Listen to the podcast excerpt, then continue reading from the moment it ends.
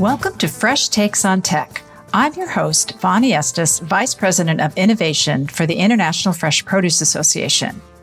On the podcast, we get to hear from people that are shaping the produce industry with solutions to our biggest problems. Join me as we uncover the opportunities and advancements shaping the future of produce through a tech lens. Welcome to Fresh Takes on Tech, where insight meets innovation. Hello, and welcome to Fresh Takes on Tech. We have a special interview today with the winners of the IFPA Science and Tech Circle of Excellence Award. The annual award recognizes organizations that create disruptive processes, practices, or products providing benefits to the produce industry supply chain. This year, the award was given at the Global Show to Agrology and Braga Fresh for their collaboration in regenerative agriculture. Today, we are speaking with Eric Morgan, VP Environmental Science and Resources from Braga Fresh, and Charlie Dubbe, Head of Regenerative Partnerships and co-founder of Agrology. Welcome. It's so great to have you all, and it's great to see you at the show. It's great to see you as well. It was a great show. It was a great show, and truly an honor to receive an award and be recognized quite a shock. So great. Well, I'm glad you made it down for it. I know that was a bit of a challenge. So I had to twist your arm a little. it worked. Yeah, yeah. It was my first time at the show and I was Oh, was it? Away. Oh, yeah, great. it was amazing. The level of production, oh yeah, the the educational events that you guys had, it was just I learned a lot, had amazing connections, but also I was just so impressed that it, it, was it was quite a show. You know, the show is the right word for it. It was an amazing production. Yeah. Yeah, it really it's amazing what they those people that I work with can produce, you know. They're just like regular people and then you go to that show and you're like, "Wow," you know, cuz I don't I don't get that involved in the big parts of it and how great it looks and everything and I'm always blown away. It just it's a huge feat and and you go and you know i know a lot of the stuff in the background that people are you know their hair's on fire about, but you would never know. Like everything's smooth and it just, it's pretty amazing. Okay. So Eric, let's start with you. Tell us a little bit about Braga Fresh and why agrology is of interest to you. Braga Fresh is a vertically integrated cool season vegetable producer with operations primarily in the Salinas Valley and the Imperial Valley. The Braga family started farming in Soledad I would say before 1928, but really oh, wow. Braga Ranch and the home ranch was was 1928. Um, and there's just been a lot of growth. I've been associated with the company for a very long time since 1996. It just seen a tremendous amount of growth, but really truly vertically integrated, planting our own crops, fertilizing our own crops, doing our own pest control, doing our own harvest, doing our own cooling, our own sales, and also with the help of two processing plants, uh, creating value added organic and conventional products as well. But it's just, it's a lot has really happened in the last 15 years, I would say. But it's, it's an upward trajectory. And as far as, you know, our association with Agrology, that's, we're a little over a year on that now. And so really have enjoyed the partnership and seeing them develop the Arbiter system. And it does have a good fit in, in what we're trying to accomplish in our sustainability and regeneration goals.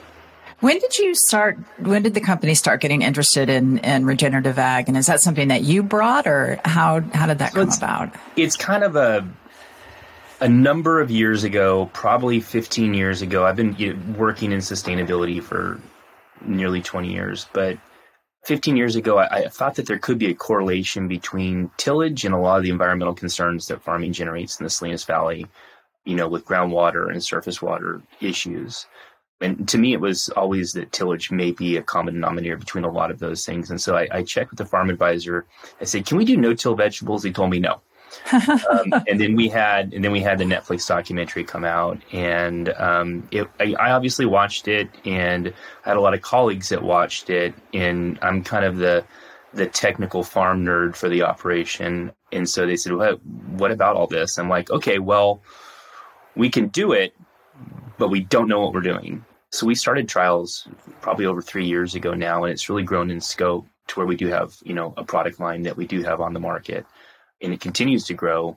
But really, I mean, I'm not going to say that it was my idea because it wasn't. We all just kind of came together at the same time, and including our CEO, which there had to be a pitch to him as well. Uh-huh. You know, I had to sell Rodney on the concept, and he really wasn't even in. And so I said, you know, we're going to have to you know see if, if we're if we can get into carbon markets at some point too as an additional revenue source it's our costs are escalating like everybody else's and if mm-hmm. we can mm-hmm. generate any other any kind of an on-farm revenue and maybe carbon markets. I said you're not going to probably be able to access carbon markets until we start to look at tillage and be able to measure it. And he was pretty supportive but it's, it's been a team approach.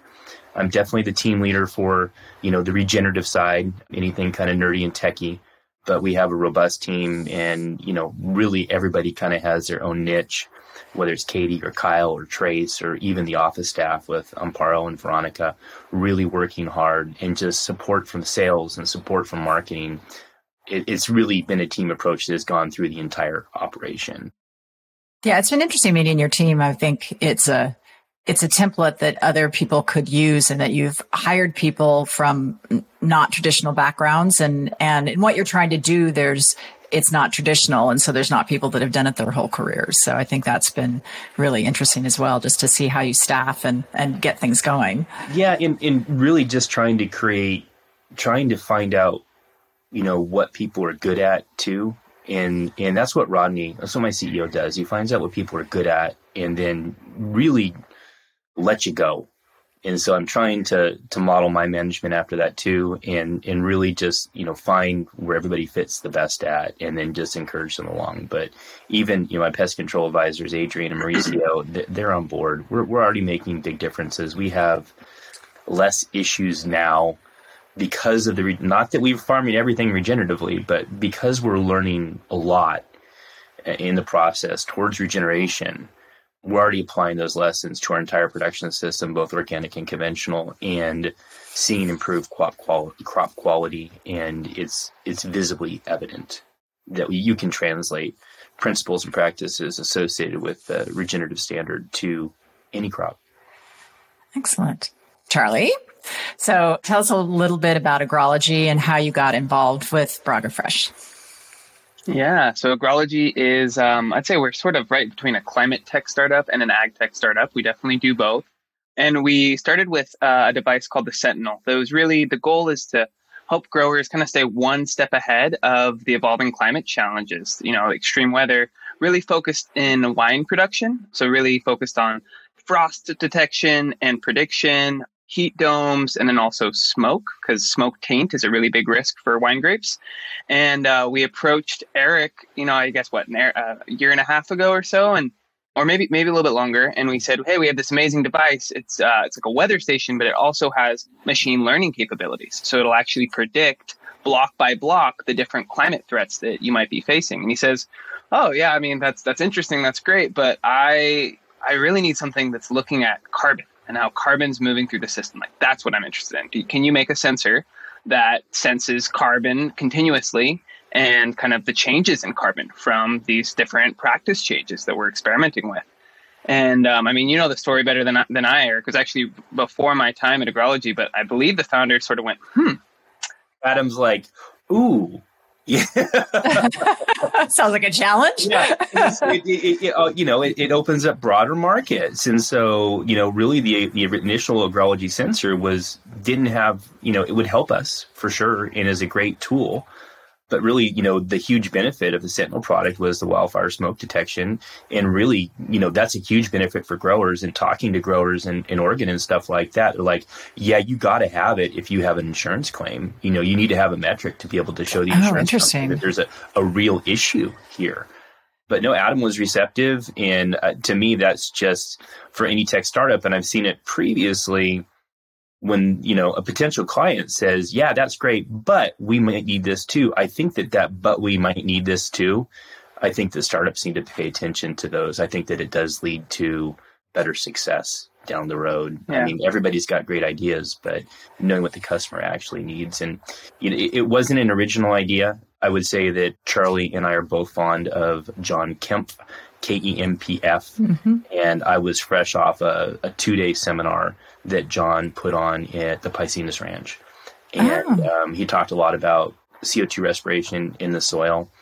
And and really, I've said, well, with machine learning and AI and constant monitoring and the ability to really look at all the different soil health metrics that we have and, and look at the soil carbon respiration, CO2 respiration in the soil, I pretty much knew at some point somebody could build a model that would indicate, you know, what you're doing. And, and I think that we're already seeing it to some degree. And I, I know that Charlie's already kind of seen it in the regenerative vineyard side, you know, that mm-hmm. a soil where regenerative practices are being done, the CO2 respiration from the soil looks different. And, and for the record, we want our, our soil respiring a lot of CO2. And for the records, our plants would benefit from our soils respiring higher levels of CO2. They actually benefit from more CO2 than what we have in the atmosphere. It increases photosynthesis. So with, you know, the fresh knowledge base from John Kempf and, and Adam's willingness to, to go down that road, they developed a great product. And, you know, there's been multiple iterations in the last year and a half too, you know, just from a standard sensor to where we're actually watching soil carbon flux in and out of the soil real time.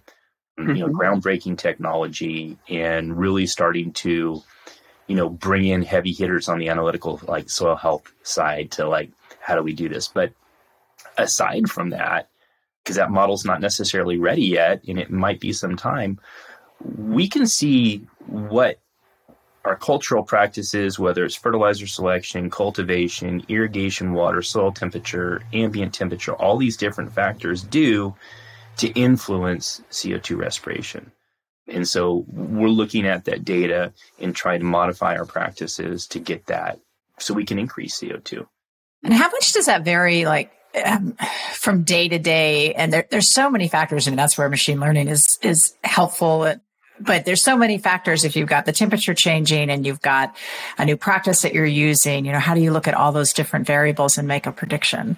I think I think that's what we're that's what we're that's what we're starting to do now. And mm. because it's such a big task, I'm not doing it. Uh, Katie on the team is is going to be working closely with Charlie and the agrology team, and we have a lot of on-farm data, so we can actually tell, you know, what tractor with what implement went through the field, and and start to look at, you know, crunching that data and find out what the correlations are. I will say that initially, when we're, we're monitoring you know, just ambient CO2 levels, I thought that there was a spike every night where the soil came alive at 2 a.m. and the CO2 levels just went crazy and it went to 800, 900 parts per million. And then I, I think that when we looked at it, it was just that the wind stopped. And then, That's and that, great. and that the mixing, you know, that there was no longer mixing with the you know, atmosphere, and it was just like you know, it, that's what it's respiring. It the soil was respiring that 800, 900 parts per million CO two, but you just can't see it when it's windy because it's mixing. And then they came along with a modification to the device where you know it's kind of trapping the CO two in the soil, so you can actually see the soil breathe the CO two in and out. So we, we come across challenges, Adam and, and, Charlie like to find good solutions for them. So um, yeah. we appreciate the iterative process as we refine this amazing tool.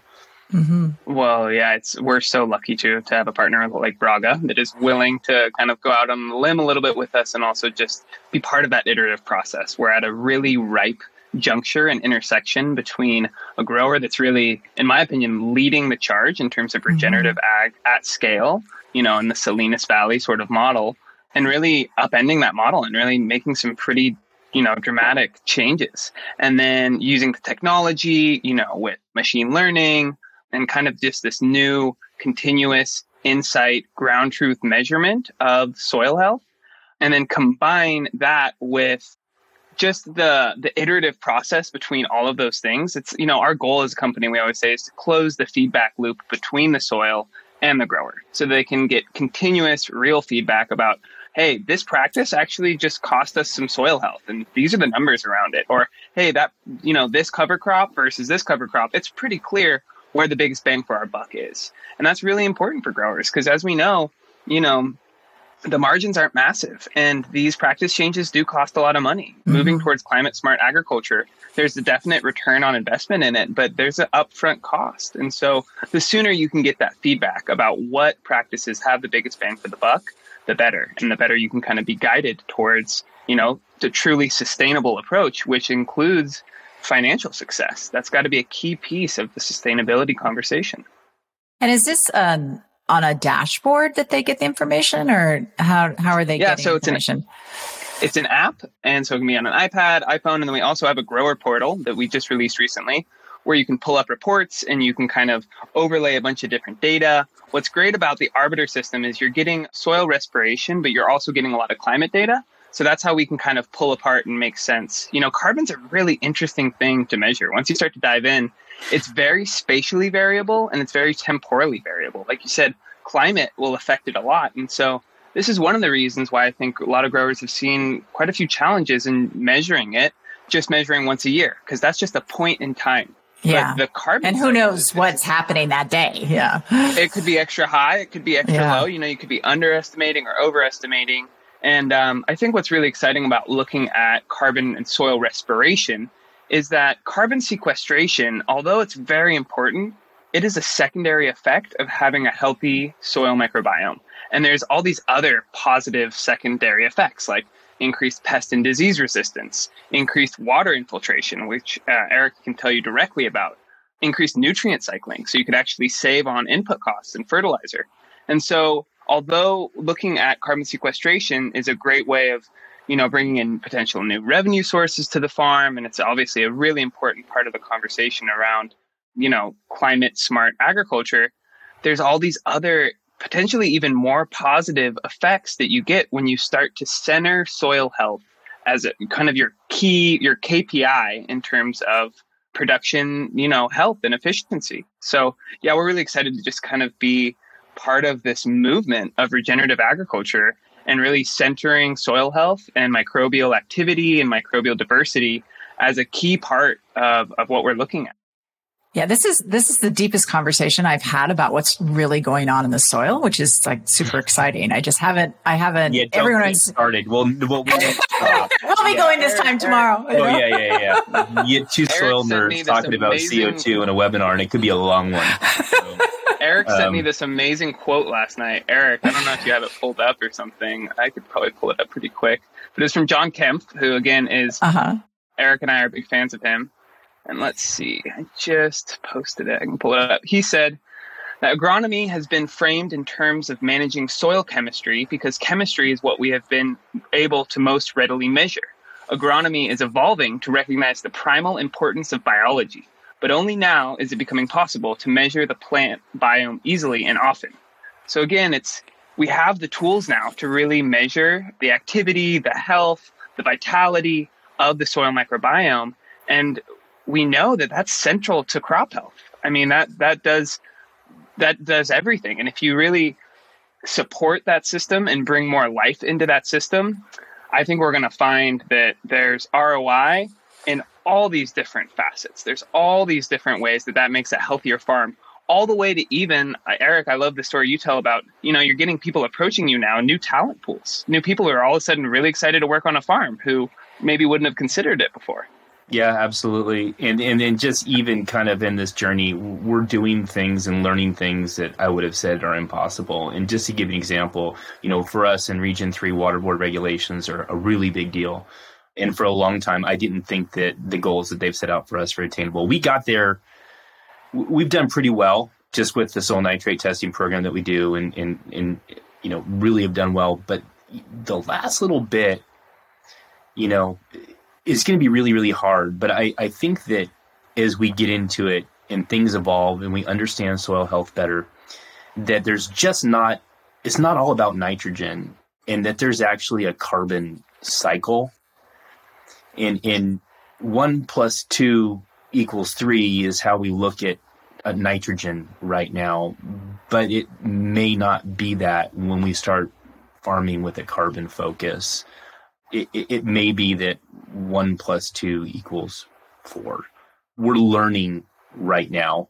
And when biology is present in the soil and measured and, and agrology is, is working in that realm, that you may be able to, in fact, do the same with less and meet, you know, environmental milestones that as an agronomist, I said, you know, are to be darn near impossible to meet by focusing on carbon and biology.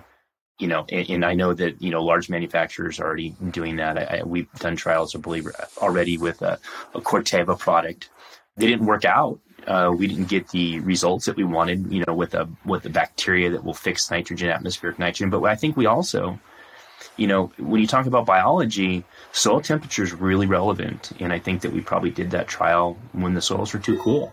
And so, you know, it, we've got a lot of trials, a lot of we need a lot of data. We'll need AI and machine learning to help us correlate all the data to make better decisions. And I'm really happy that agrology has really stepped up and is we're going to be learning a lot in this process. And I attribute a lot of it to their passion and intensity in this. They're all in, and, and so are we.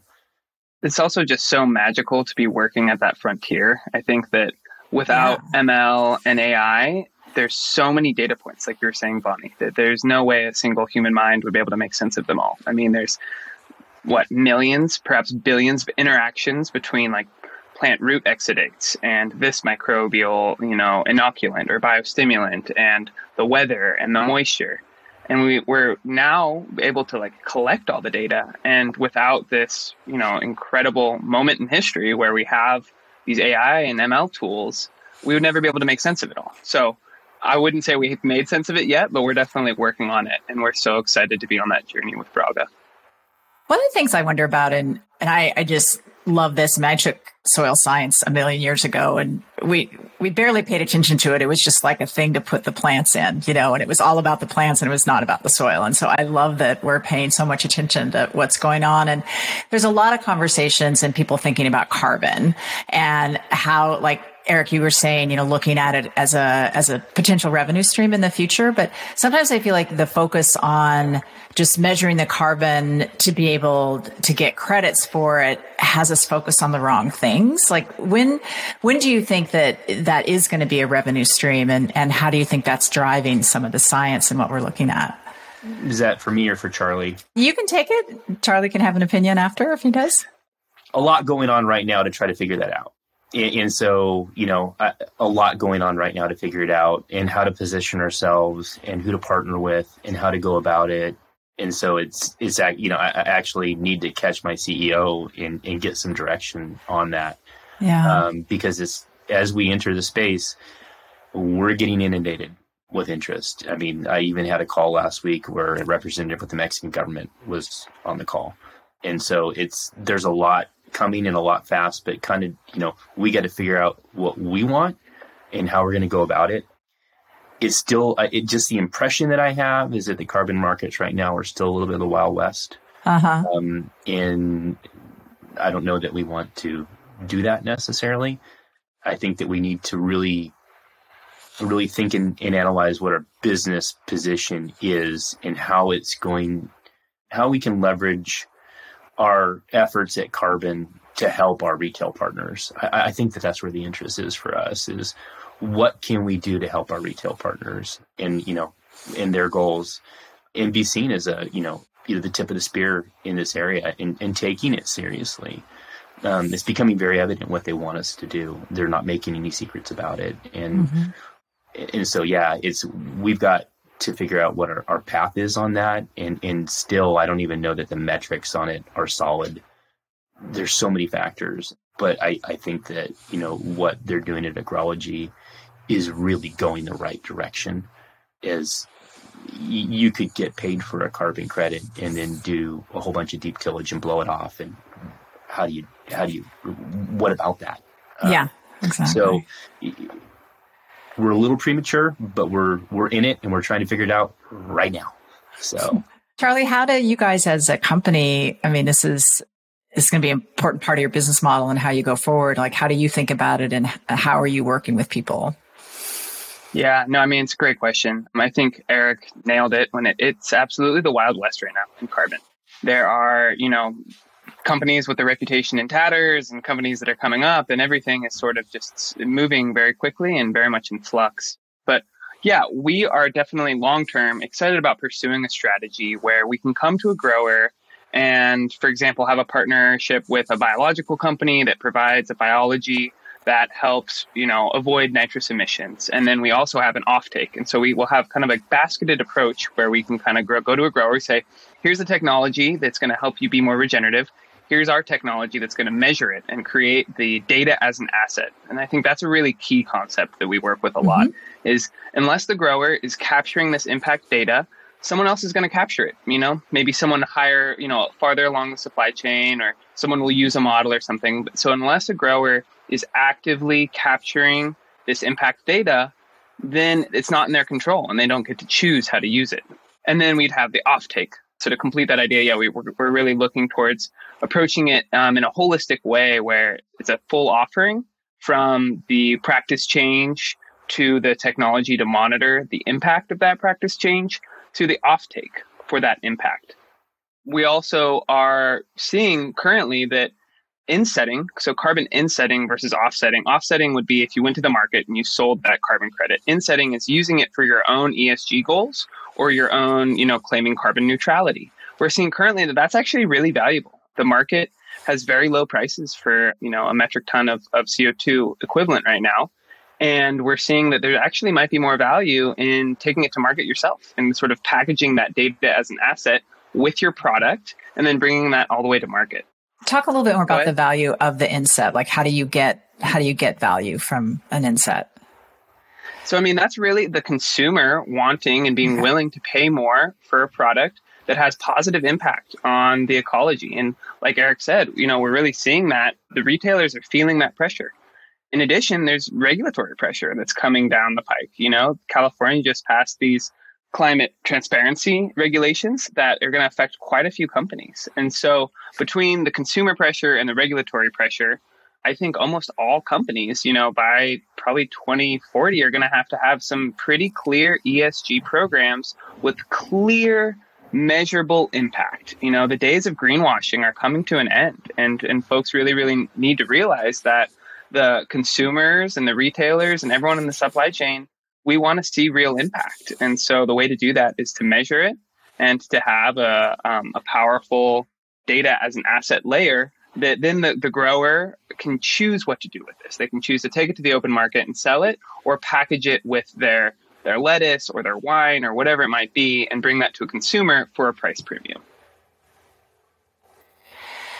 Great. So my last question, I could go on and talk to you guys all day, but everybody's got work to do. Let's have Eric start with this one. What are you most excited about and what is happening now in the next few years around regenerative ag? I'll start with you, Eric. I think I think for us it's more of the regenerative mindset and what we're learning in the process. And, and for us it's nutrient management, I think. And again, John Kempf stuff, SAP analysis, really you know that the, the SAP analysis is something that John Kempf has been promoting for well over ten years, and, and really what we like about it is we're seeing what's going on inside the plant with their nutrients and the balances of the nutrients, and when you start to prescribe very specific fertility regimes, whether it's soil applied or foliar applied, our crops look way better and actually we've been able to resist insects and disease by growing a healthier crop. And and really for me it's looking at the natural system anything that's in a native landscape and seeing that those plants by and large they may not grow a whole lot but you know the weak ones get taken out and the ones that aren't weak don't have insects and disease. And so that is something that is an evolutionary process it's something that we have kind of ignored in our our, our quest for yield. And and really the journey kind of back towards sustainability is going to be understanding native landscapes native soils and trying to get our soils to act as much like nature as possible. And for us specifically one of the huge i think the huge discrepancies that we see in our production system between native environments and uh, what we're doing on the farm is tillage and water quality. So in a native environment, it's only getting really good wa- quality rain water. And when we pump groundwater, we get a lot of salt, so that impacts our plants. And then, of course, the tillage is rough on biology uh, to some degree. So it, it's kind of that that tillage, water quality, sap analysis, precise fertility and uh, SAP analysis, if you do it right, uh, leads to better crops. And for us in the organics, we've really reduced our aphid issues to a minor nuisance.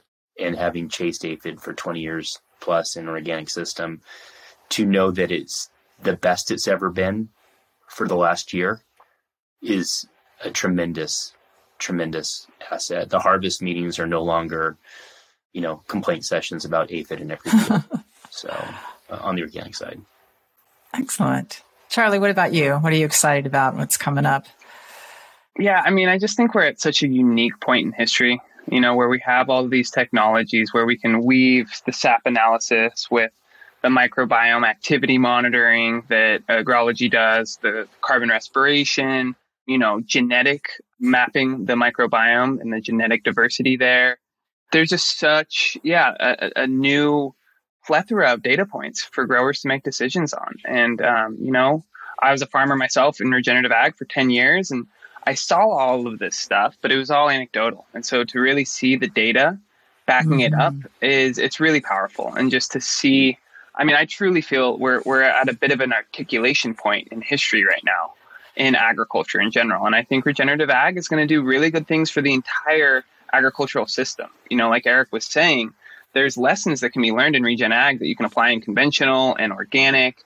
And I think that it's just really exciting to see that biology and soil health are becoming central parts of the conversation. And then now having the technology to close that feedback loop with the grower so that they can make better decisions. Because I believe that all growers have the best at heart for their land but they just maybe didn't have the data or the ways of understanding their impact and now we do and so i'm really excited to see just the the agricultural soils of the world become more healthy through this combination of technology and care from growers I, I do need to hit the disclaimer though just really briefly and, and this is this is coming directly from rod braga is that on our journey to 100% we're at like 5% of the way there and if a grower were to say that we're going to be considering regenerative practice, they'd be at 1%. We have a long way to go and we have a lot to learn. And is is pretty likely right now that with research and development, the regenerative crops are actually costing us more to grow per acre. But it's something I think that we have to do. I think that it's something that we have to do to please our consumers, to help our retail partners with their goals, and also to meet the the continual onslaught of regulations that California growers are facing. And so, yeah, I, am not naive in thinking that we have it figured out. We we don't, um, and we fail constantly. But we see enough successes in certain areas to want to continue down the path and uh, and and continue to innovate and try to figure it out. And we're happy to share our journey with anybody that asks. It's a, a completely collaborative in this space. And so, and I think that's what our retail retail partners want too. They want everybody. When it comes to doing better, everybody needs to do better, and we need to help everybody. And we're going to meet everybody where they're at, and and try to help everyone get there, because it's just about continual improvement. So, we're at such a steep learning curve right now that it makes it so exciting, you know, and we're so lucky to work with Braga and the other growers that we work with that are willing to be the leaders in this space and be on a really steep learning curve. And it's, it's, there's some big, you know, failures and flops, but we're learning so much so quickly. And that makes it so exciting. Um, and, it's, and just and really it's going fast and it's going slow at the same time because it's like I kind of have a picture in my mind what it'll all look like in X number of years, but to get there, there's just a lot of steps to do it and really breaking narratives that are present in in all of agriculture. But yeah, it, we've seen enough success with practices and principles to continue down the journey as long as the the market continues to support our efforts. And I think that I think that's a really good point because it's not it's not like we have it all figured out and and it and people are saving money all over the place. I think uh, anytime you change practices and the way that you do things, there's a period of time where you have to learn and you have to build up the knowledge base and figure out what works and what doesn't work and, and that you're willing to make that commitment. And like you said, you know, lose some money along the way with, with the payoff further down the road. But that's, you know, that's what adoption of new technology looks like. And know? to me, the payoff is continuing to be able to, you know, stay in the market and not be pushed out by, regulations and and everything else to continue, you know, to provide, you know, nutritious, good quality, you know, food for a lot of the world. So it's ambitious goals, and we want to do it in a more sustainable manner. Um, I, I don't. Pretty difficult to disagree with. I, I I think we just need to do better, and we're happy with our partnerships, including Agrology, that are helping us figure it out. And the more that we get into it, the more that we have people trying to help us and, and learn from us. And it really is a, a much bigger team than just what what we're doing in house and, and even with the partnership with Agrology. There's a lot of people that are very interested in the space. We have a field day on November 1st, and it seems like it's going to be pretty well representative. And it's not necessarily even a regenerative field day. It's a field day primarily about natives and beneficial insects and you know these types of things. But you know, that's part of the regenerative process too is letting the natural systems that assist us with their insects help us out. So there's just a lot of elements and we're having a good time. We're having yeah my tagline right now is regenerative farming is fun. uh, and you just keep saying that to your team over and over. No, no, they'll, they'll, they'll, echo it. They'll echo it. Most of the time, we're smiling. Um, so yeah, it's it, the the company culture has changed as a result of this. That's great. For the good. We were fine before, but I think that with kind of a, a common goalpost that we're all working towards, you know, from the top to the bottom, it's it's really good. It's a good place to be right now. I'm happy to be part of the team. Excellent. All right, you guys. Yeah, I was going to uh, tell you good luck on your field day. That looks great. And I think it's a great example of how you're talking about sharing with what you're trying to do with everyone else, because that's how we bring everybody along. So good luck with that. And it's thank great you. to see you both. And I will see you again soon, I'm sure. Well, thank you very much, Vonnie. It was a great time to spend a little bit of time with you this morning. Thank you. Mm-hmm. Yeah, thank you, Vonnie. We appreciate you and everything you do, um, and the whole IFPA team. You know, Absolutely. you've been so supportive. So thank you so much. Thank you. That's it for today's episode of Fresh Takes on Tech. This entire season on climate smart agriculture is funded in part by a grant from USDA for climate smart commodities. See you next time.